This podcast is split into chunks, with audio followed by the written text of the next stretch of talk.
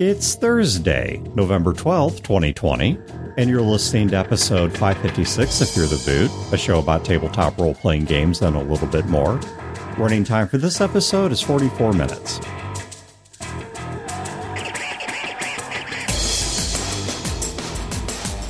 Welcome to Fear the Boot. My name is Dan. I'm still Wayne. My name's Chad. Unfortunately, I'm Brodeur. I'm not going to, I'm not even biting at that.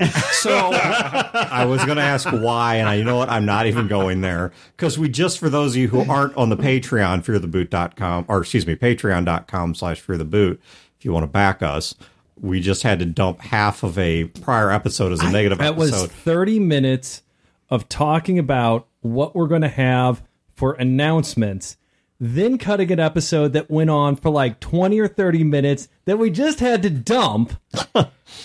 it's pushing 10 o'clock at night. I'm going to tweak your nipple. I would. Would tweak your nipple. No, no, no. I would. I would No, no, apologize. I- Hold on. I did not realize that I had gone that far off the mm-hmm. rails. I Okay. apologize. All right. Well, let's get down to, it. Uh-huh. Let's get and to down. I'll think of forgiving you. Okay, let's get down to it. So first of all, we have one announcement, and then I want to talk about a couple other things. So, all right, the one announcement is by the time that this show goes live In check- 2038. yes, 2038, check the show notes for a link to a Kickstarter for Jason Brick's next flash fiction anthology. And all three of you are in it? Or so going to be in it? Okay, so f- let me first explain. Jason has done a couple of these before. I believe three of them before. Yeah, at least three, and he does a regular weekly online easing of flash fiction as well. And all this stuff has gotten delivered. There's been no BS, no Kickstarter shenanigans. At least going by record, this is a man that you can trust. And so check the show notes for a link to that Kickstarter. For anyone who doesn't know what flash fiction is, is it's like super short, short stories. They're about a thousand words long. So there's going to be a ton of them in this book. You're going to have a whole lot of different stories by a whole lot of different authors, a whole lot of different topics, genres, whatever. And as of right now, Wayne and I are both already cleared to be in there. Brodeur, we're going to try and get in there. I was in the first, so my story ended up being in the first release of the Easy. Okay. I don't know. Jason sent me some emails about it, and honestly, uh, because I'm such a drug addled person, I don't recall specifically what they said, but I don't know if mine's going to appear in this version or not. Well, either way, at least Wayne and I are going to be in there, barring some horrible tragedy. So, if you are interested in checking this out, whether because you want to support a small publisher or because you want to support Wayne and I, or you're just curious to see what's in there, or hey, you just need some good toilet fiction, and unless you've got something you need to see your doctor about, flash fiction's about the right length for a dump. then you know where I actually. Why did you say that in Fat Tony's voice? I don't know. I said, you know where I actually read the uh, the last one I got was the itty bitty writing space. I read a lot of that when I was in the hospital room with my dad, where he's between being awake and asleep. I didn't want something that was going to be a long read.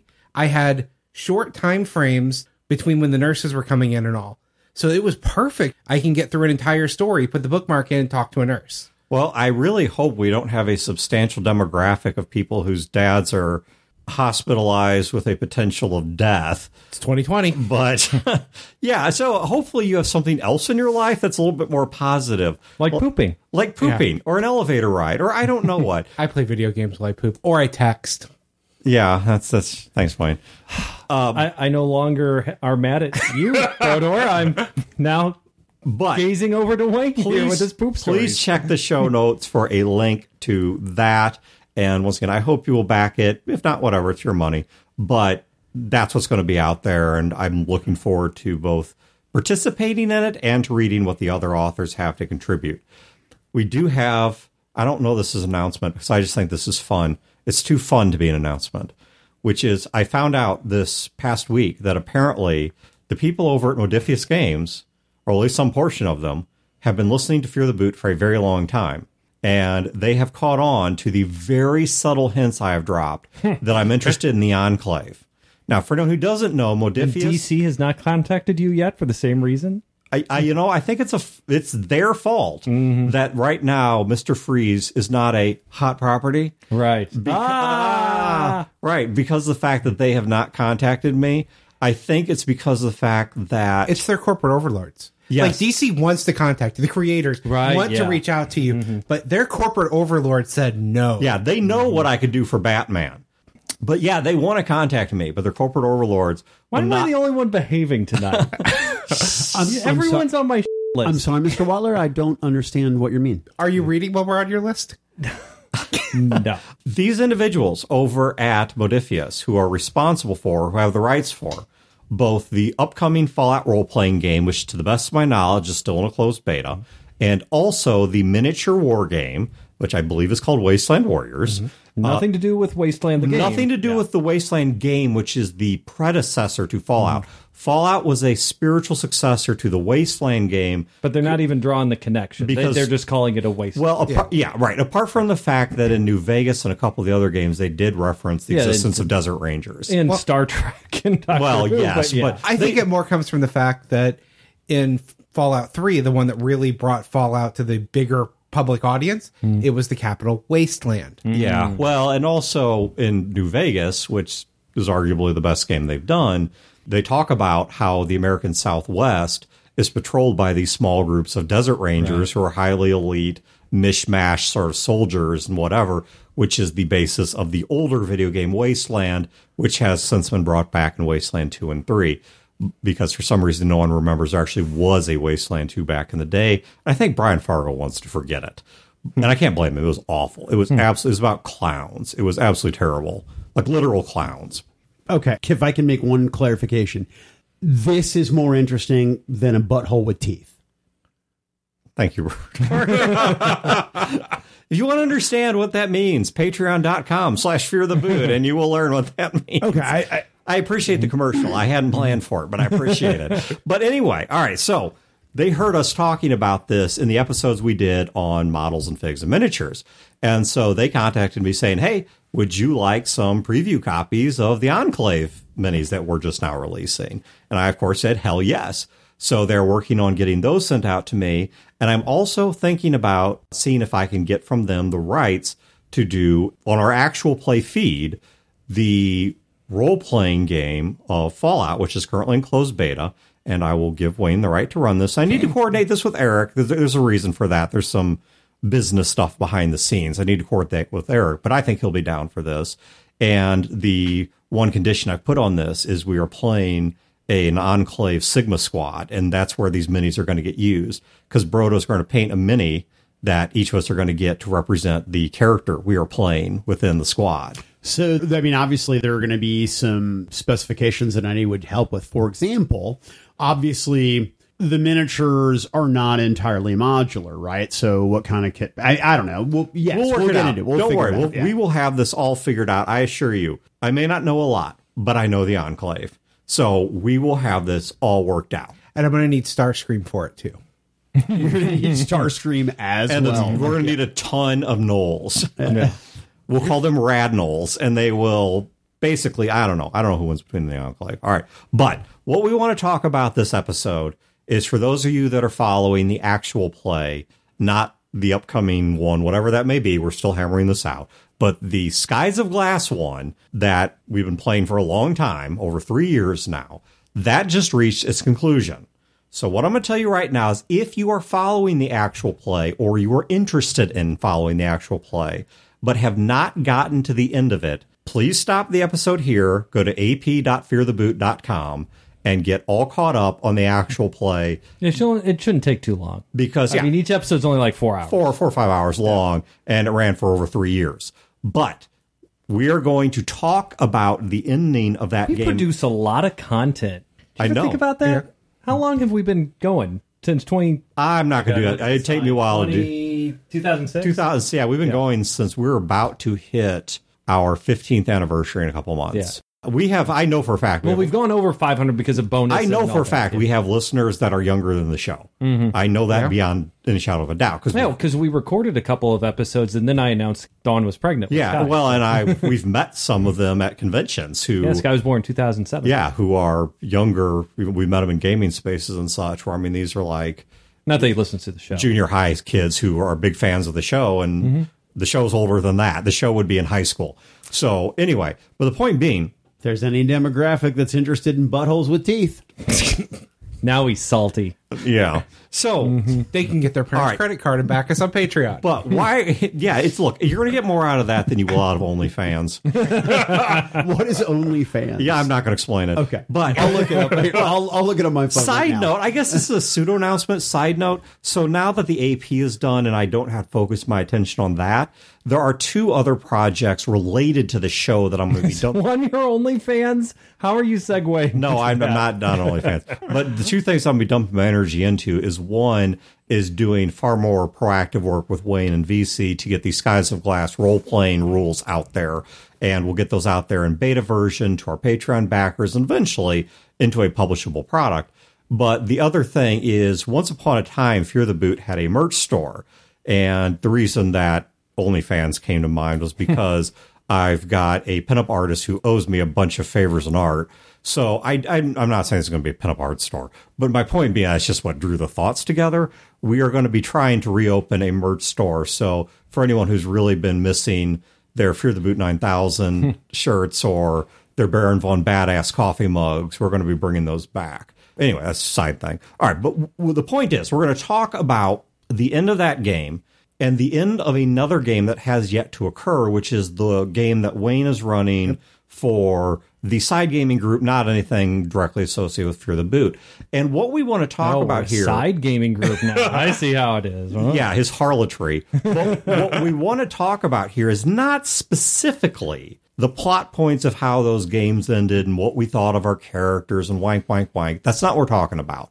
We want to use this as gaming advice to talk about how do you prep the ending of a longer game. Now, we're not going to talk as much about short games or one shots because chaos for those oftentimes works out pretty well because first of all you didn't have as much time or no, as much space to set up all of this detail and intricacy and to get people invested in quite the same way and secondly because people haven't invested a huge amount into it there tends to be a, a much greater sense of disposability if the game ends with rocks fall and everyone dies or something equally nonsensical you know it doesn't have the same amount of detail or the same amount of emotional investment that a longer campaign does. Now, what is a longer campaign? I'm not, I don't know. It's fuzzy logic. Is that six months? Is it three years? I don't know. But the point is that if you are looking to run a longer campaign and you are trying to figure out how you're going to end this, since I literally just did this and Wayne is literally right about to do it, we want to talk about some advice for how do you make that happen. Now, first of all, if you're even to this point, congratulations on making your game survive that long. It's always wonderful when one of these long campaigns makes it. They rarely do.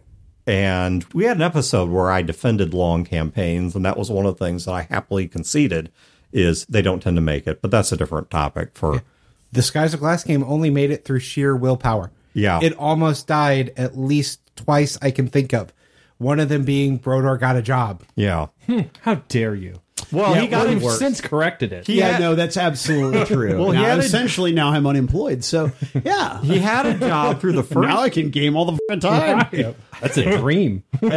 he had a job through the first game or the first leg of the game rather first campaign arc And you saw how many problems that caused. but the problem was he got a job that actually required him to be there on Well, I- thursday nights Yeah. which was unacceptable right.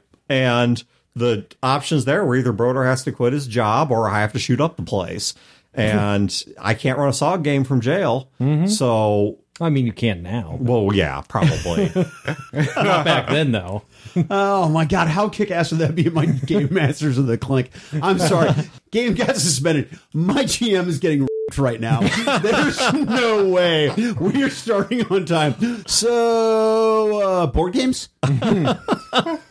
Huh. So i wonder if you can do one of those prison pen pal things and start a remote play game with them. Maybe we're going to look into this like trying to build better people through better gaming and like fear that we're going to adopt a convict. I have hmm. no idea. I have a horrible idea. because we tried to adopt a unit in the military and they wouldn't let us do it. No, get a game of diplomacy going with you and then all people in prison that are like in the same cell block. No, no, so no, they're no. gonna stab each other. Yeah, all of different races too. That's gonna work out wonderfully. Yeah. No, no, no. We're gonna try to improve their lives for gaming. All right, but I don't know what the hell you guys got me talking about.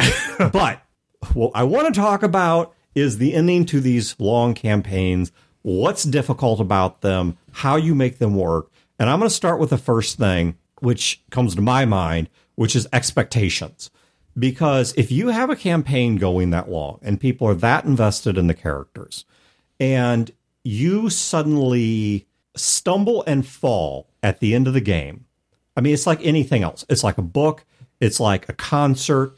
Your best work has to be in the opening and the closing. Everything in the middle, you have time to recover, you have time to pick the ball back up again. You've got time for people to forget it because you can put some good games after the bad one. But that ending is a pretty singular event that I believe, in my opinion, is more important than the opening. Because even if the opening's a little blah, you can fix it in game two. But if you hit the end of the campaign and you screw it up and you don't give the players what they felt they wanted or needed out of that game, there is no recovering that. It will forever go down as wow, this could have been a great game, but wasn't. That thought is why I stress so much about the end of campaigns. Well, think about all of the books that you've read that have had the endings. I mean, anything Stephen King pretty much has a the ending. All the movies that you've seen that you really, really liked, but they had a poor ending, and that's what you walk away with. So the the pressure to end a game well is tremendous because that's the thing that you walk away remembering most fresh. So I want to directly address this though. I came to a realization about a week or two ago. I was really stressing out about it because I I do. I think about it. It's like how am I going to get this ending? And then I stopped and I realized it's not my ending. I am not the only one trying to create this ending. Yes. Everyone else at the table is a player that wants this ending as well. What I need to do in my mind, I need to start giving them opportunities because they are going to help craft this ending.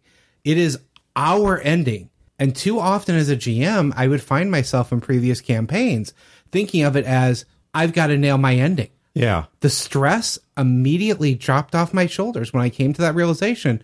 It's not my ending. Well, and when- it's look- our ending. And I've got another great GM sitting right next to me. And I've got another fresh new GM. I have somebody that's an incredible GM that just won't run a game for us. Oh. All sitting at the table. They're going to help me get to my ending because it's not my ending. Right, It's but ours. let me expound on that because it is a shared ending in a couple of ways. It's a shared ending because everyone is participating in it, but it is also a shared ending because of the fact that you don't know for sure what everyone's expectations or points of excitement are. You don't know what people latch onto. People latch mm-hmm. onto the weirdest stuff, and sometimes you see it coming, sometimes you don't. We've talked about this with NPCs that you put all your work into this one NPC. and Instead, this throwaway trash vendor, Boblin the Goblin, becomes the center of attention. which is your fault because you don't introduce a character and name it Boblin the Goblin and not expect that to be the center of attention. or Fat Tony. And Exactly. and so one of the things that I did, and this is going to be my first bit of advice, was I had to understand those things. I couldn't carry it all on my shoulders as the one point of creation of the ending and the one point of failure for the ending. You are not writing the end of a novel. Right. And so I guess my second bit of advice is what I did to correct that was yes, I still have to tell a cogent ending. Spoon feeding everyone exactly what they expect and exactly what they want is not necessarily good storytelling. But I need to at least understand what it is they're looking for. And so I told all my players at the end of the second to last game, I said, I want you guys to send me a private message on Discord. I don't want plot points, but I want to know at least in concept what is it you are looking for out of the end of your character's story or out of the end of this plot line. You know, I'm not, I'm not asking you to write it for me. I'm not saying, well, it turns out this guy's a bad guy and blah, blah, this and blah. But no, I want you to tell me that I really want to see my character have at least an opportunity to reconcile back to his family, you know, or something like that. And so I asked the players, and this gave me a very important read on what you guys cared about. And it also helped me in crafting the ending because it was like, I don't know, it was, like a crowdsourced Rorschach hmm. test where you guys each gave me these little pieces. And now I had to kind of look at them and, and zoom out from that and say, what's the bigger picture? You know, what is the bigger picture that this creates? Or if I write, or maybe I can even play around with it, like say, okay, Chad wants this. So let's say I want to resolve it through this direction. Now, can I make that intersect with what Brodeur wants out of the end of the game? If not, hmm. then I got to rethink how I'm going to resolve that.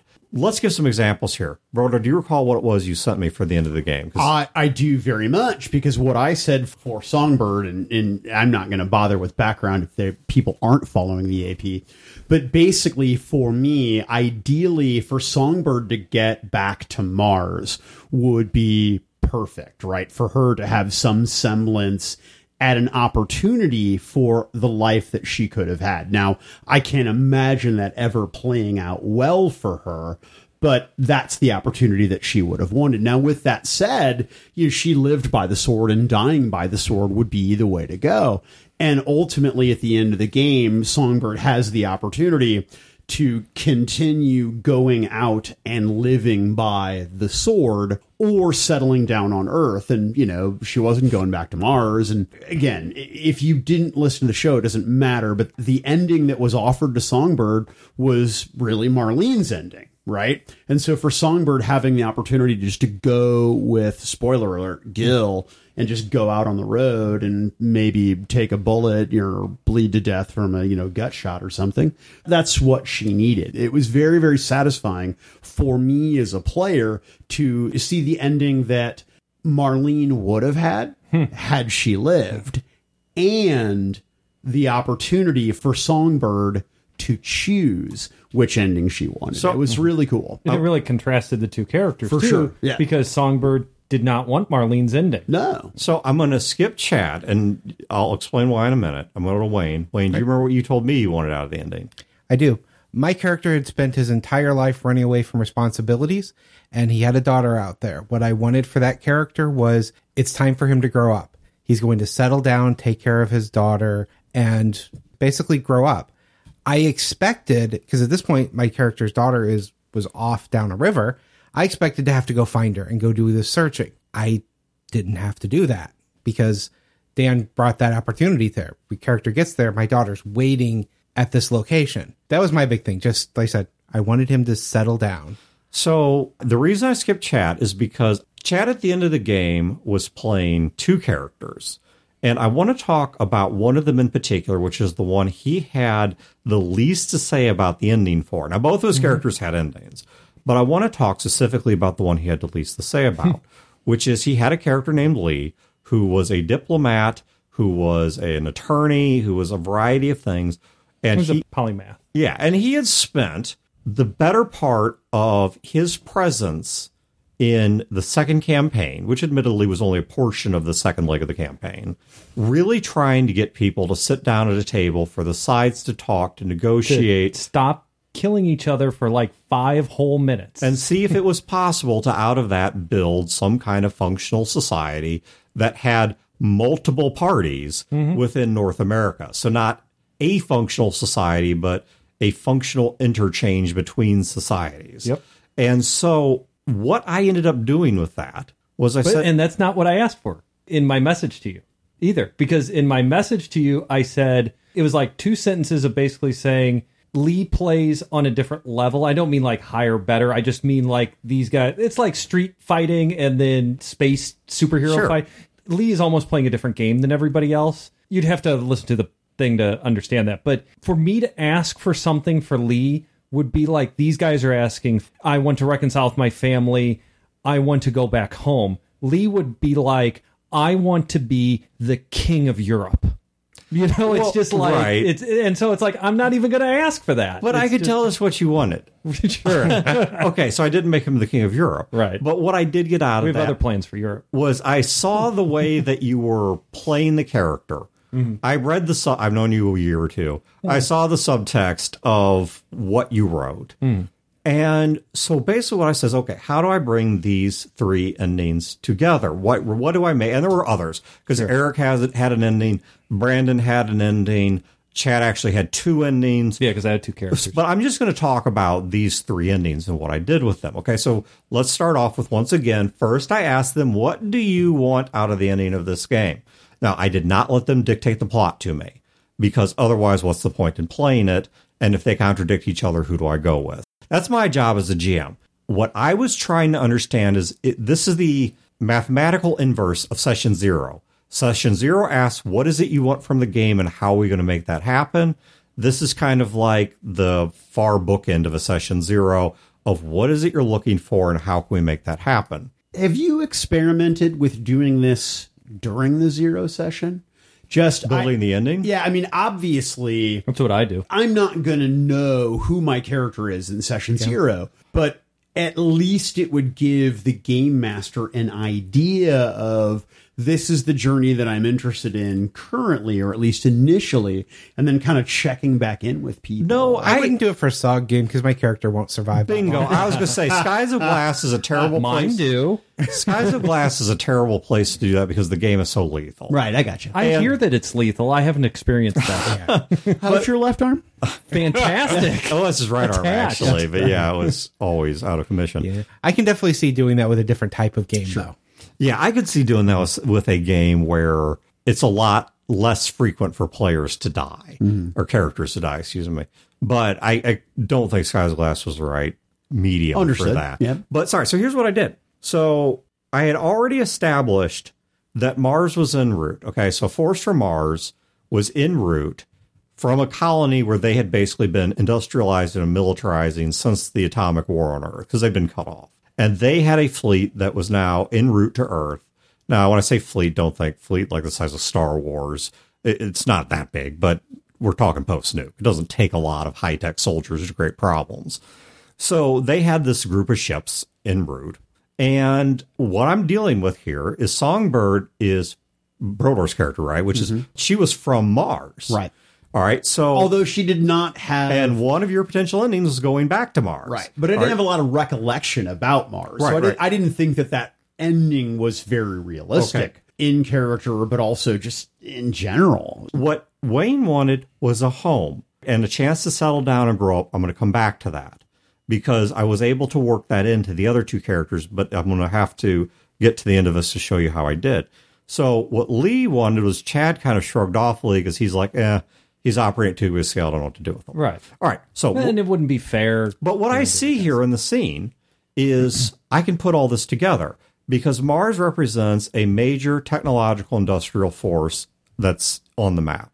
Mars is coming to Earth with unknown intentions and is going to hit pretty rapid conflict with between one and three other forces that are of some varying levels of technology, varying from industrial to post information age, and have a substantial military force. And so I decided that, you know, one of the people that is likely still alive is Brodeur's character's mom. And because of the fact that Mars is a very hard cut society, because everyone has to be uh, willing to do anything, that his mother was going to be on that set of ships. And she had no interest in the Mars group in general, had no interest in talking to anyone on Earth. But I realized, well, that might be great for building story tension. It was not going to help me achieve the ending for Chad or the ending for Brodeur. So first of all, thing I did with Brodeur was once she became aware, she being the mother, became aware that her daughter was still alive and was available to communicate with, she wanted to talk to her daughter. And that could have changed the plot. It certainly opened up a new avenue for ending because if you guys had leveraged that, you actually could have de escalated the situation with Mars, and Songbird could have been reconciled to his mother, and whether they stayed on Earth or went back to Mars, either way. It didn't happen for two reasons, but this is goes back to you don't control the ending. But I had that on the table because I need to know what it is the players want. Now it didn't happen because somehow between the two games, between the second to last game and the last game, you guys decided it was a fake and not his mother. I have no idea where you got that from. It was it, for, for me in in character. Now, granted, I was a little intoxicated, but there's just no way Songbird believes it, right? Okay, so it's just personal like, skepticism. like, like psy psyops and manipulation and propaganda and whatever. It struck as so convenient, Yeah. that it can't possibly be real, Right. Now, out of character as a human being, I recognize Dan Game Master is providing an opportunity for Brodeur as player to have character achieve one of the desired opportunities. Yeah, Dad was telling you, here's the plot over here. And how you're always telling everyone, just go where the GM says the plot. No, instead, you said, screw your plot. I couldn't- Fake. I hang up on her. Fake. because it was so i mean just it was so convenient right like here we are it's the end of the fucking world Are you Mo- saying that his rails on his railroad were too obvious? They were and so that you well- who are pro railroad well, and tell everybody choo choo, get on board my damn train. You're like, no, sir, I I, don't believe in rails. i am nothing if not a hypocrite and so But at least he sees it. Yeah, in, I'll give him that. in that scenario, I recognized that I had two ways to play it, Mm-hmm. and it just Songbird just wasn't going to believe that. I mean, here she is; she's got brain damage. Yeah, you know, I do. I do have to interject though and say, in Dan's defense, the rails thing was a joke on Brodeur. Sure, yeah. it was you opening opportunity, Right, because which was great because Which was even really cool. because Yeah, you did not railroad. her role, her being the mother, her role, she was not in charge. So even if Brodeur had made some attempt to reconcile with his mother in this game, that did not guarantee anything. Sure. It just only meant that they were talking, there was an opportunity to talk. Now, how does that tie together to another character? Well, hmm. what Lee was doing at this time was he was sitting in one of the few untouched high tech cities that are left on Earth, which with a is- continental breakfast. with a continental breakfast, hmm. which is Jacksonville, Florida, and its surrounding areas. And he was sitting in it's a listen to the campaign if you want to know why. I won't bore you with Uh, the details. We go into details about breakfast items and coffee. You But really should listen to. he also ended up with more authority than he probably should have had. But there was no way that Jacksonville was going to allow that to stay the truth. Right. But when I looked at Lee's character, it was like, what is it Lee's character has always been trying to do? And that's to be a diplomat, mm-hmm. to be a talker, to have a real influence on major events. So now all of a sudden, because of Brodeur's character, so I give him the opportunity to talk to his mom in the same stroke. Now mm-hmm. suddenly Mars is willing to talk to Lee, right? They're willing to mm-hmm. talk to, they wanted to talk to Jacksonville for a long, once again, I am Jacksonville. listen to the AP if you want to know why, but Lee was very briefly the acting governor of the Jacksonville area. And so he, at that moment in time, was the person to talk to. And so that gave him a setup for an ending as a shot caller and a diplomat. And in the epilogue, Yeah, I called some shots. though Mars was gone, sort of, that's how I had it ending was Lee, he doesn't get to rule Europe. right. But Ah, but he does screw this game. but he does end up getting to be sort of the president of the UN He yeah. for the for the major powers of North America. Like what's a kingmaker? But not. I'm sorry, But he didn't make a king. he Secret- made a General situ- Secretary Yeah. UN, not president. He makes a. He he didn't make a king. He made a situation. He didn't put anybody in power. the but he- situation put people at the table. Yeah. And what Lee now had was he had the opportunity to be an outsider who was going to try and keep them talking Mm-hmm. Right. and keep them looking for other solutions. So how does this tie into Wayne? So Wayne's looking for a chance to grow up and a chance to be at home. Well, the first thing I had already been doing was I had been putting enormous pressure on everything Wayne considered home. The town that he came from had not been completely destroyed, but had been severely damaged. A fair number of people from it had died. Once again, not everyone, but a chunk of people had died. His little sister was now caught up in a bunch of the major plot mm-hmm. points. Wayne has his immediate home under pressure, but throughout the whole game, and this is going to be way more than I can explain within the course of an episode, but there was a major NPC who had been secretly building a safe and quiet sort of farm community for everyone to retreat to, which would allow Wayne, now that he had his daughter back, who's like what one or two years old, Yeah. to you know have that place to settle down, to be an adult, to be a responsible father, and all of that. And the presence of this force from Mars was going to do one of two things. It was either going to create pressure on the whole situation, which included the retreating survivors of his hometown, which included what was left of his family, or this is something that was going to threaten to really kind of box him in and push him off somewhere if they succeeded. And he would have no choice but to sort of live a reclusive life. And either way, this tied right into that. And so you can see where I, I took Brodeur wants to reconnect with Mars. Well, Mars creates major diplomacy, or even if not diplomacy themselves, they spook the powers on Earth enough to start being diplomatic. And Mars can also create pressure for Wayne. And thus, I was able to create an avenue that brought together what all three of you wanted out of the ending of your characters. Now, I realize your situation may be different, but I felt it wouldn't be fair to throw out the concept and not at least demonstrate how it can work. But in your situation, talk to your players and find out what they care about. And it may be mm. something little. It may be, hey, I want my character to survive and retire in peace. It may be, I want to reconnect with my family. Or it may be something big of, you know what? There's this NPC who's been a fucker to us the whole game. I want him to get his comeuppance. I have an interesting difference with my group when it comes to that. I haven't asked them the question, but after every game, Chad makes dinner. And the topic of dinner Pot is roast this Saturday. Yeah. Oh. The topic of dinner is almost always their characters and what they want for them. I have heard the conversation that is the equivalent of your questions to people. Yeah. From each of them of what they kind of see as the end of their character story, the future of it. I know what each one of them wants because they've told me.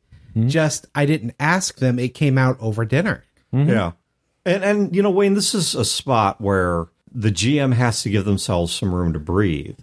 Because just as I think it's fair to go to the players to ask for help for creating the ending, I think you also have to let go what they do with that ending. Uh, you know, I did, for example, with your character.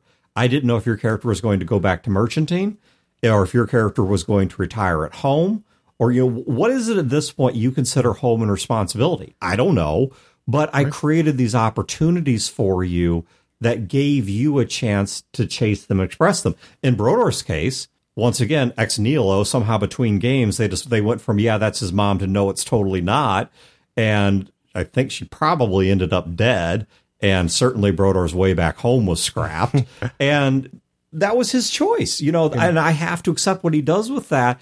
And so within that, I gave him places that his character could go.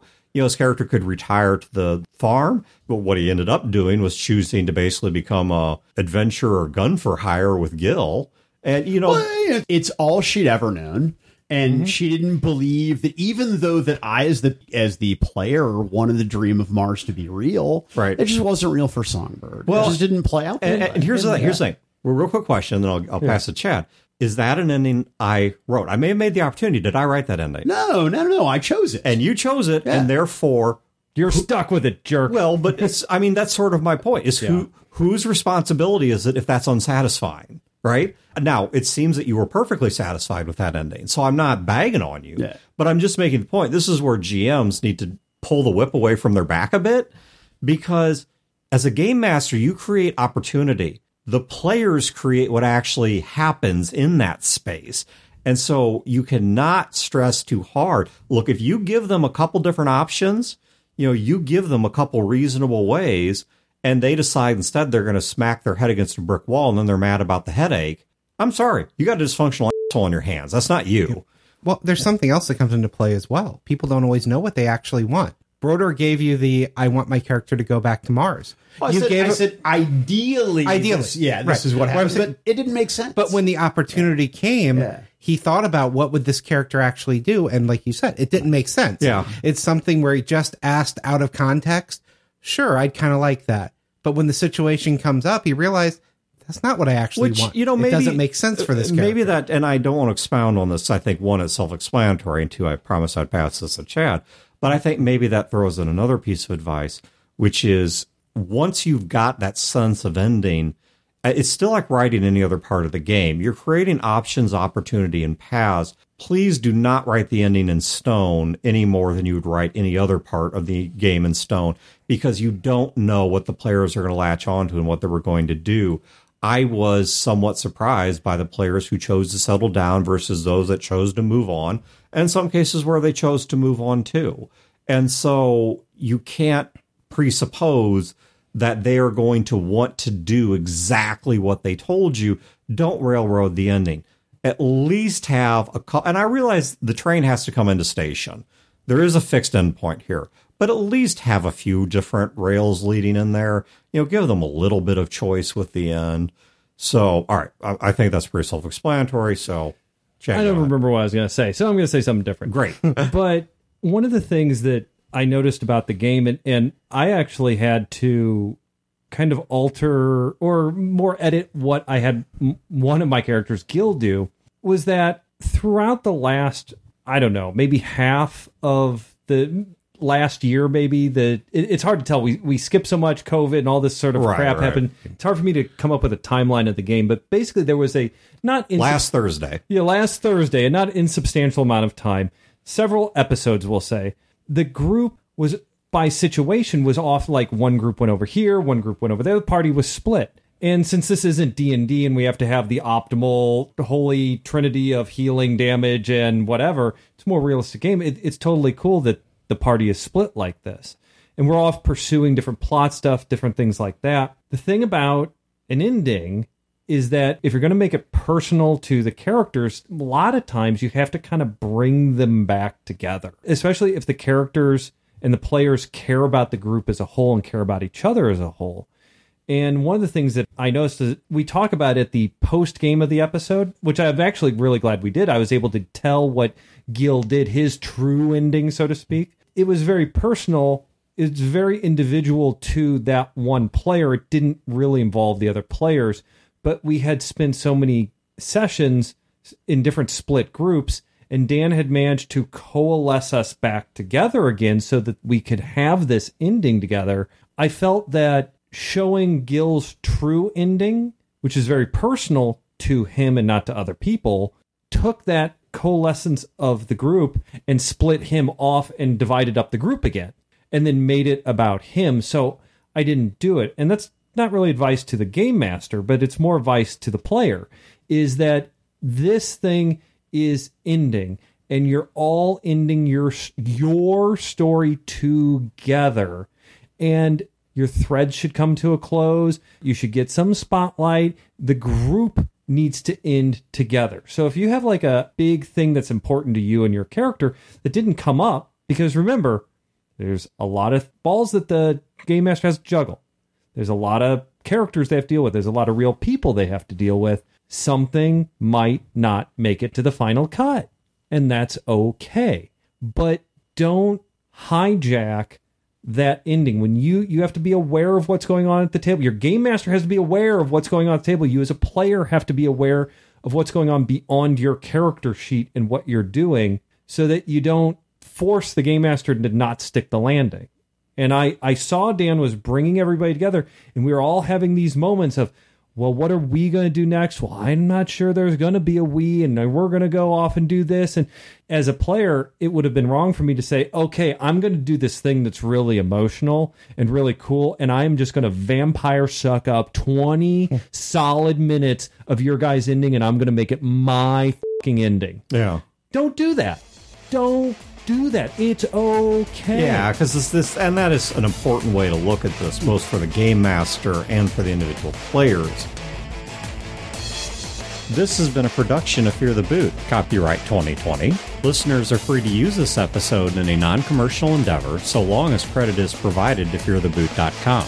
You can find previous episodes and other resources at feartheboot.com.